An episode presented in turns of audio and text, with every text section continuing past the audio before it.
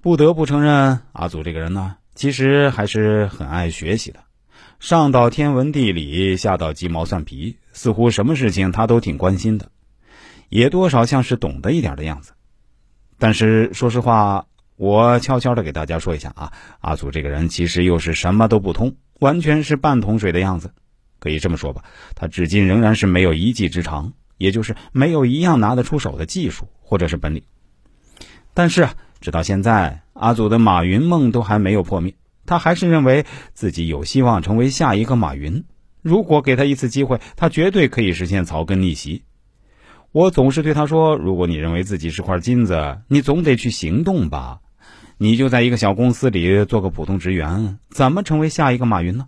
马云人家可是自己创业的呀。”但是阿祖总会给自己找借口说，他现在给人家打工并不是最终目的，只是一个实现人生目标的手段和过程。因为他目前正在寻找一个商机，他之所以在这个小公司做着，是想养活自己。我总得先保证自己活着吧。不过听他现在说话的时候口气，还真的有点像模仿马云演讲时候的风格。平心而论，阿祖现在的口才还是大有长进的。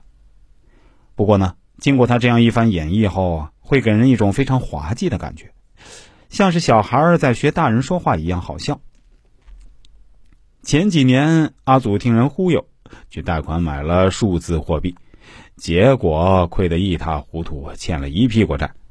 二零二零年疫情期间，我对阿祖说：“今年其实还是可以考虑一下比特币的，毕竟受到疫情影响，大家投资的机会并不多，说不定比特币会大涨。”但他又不肯相信我，再加上也实在是没有钱了。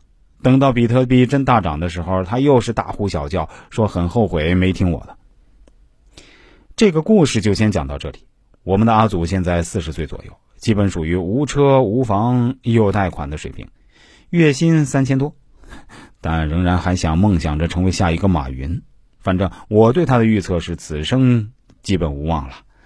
不知道大家是怎么个认为的呢？欢迎在评论区留言告诉我呀。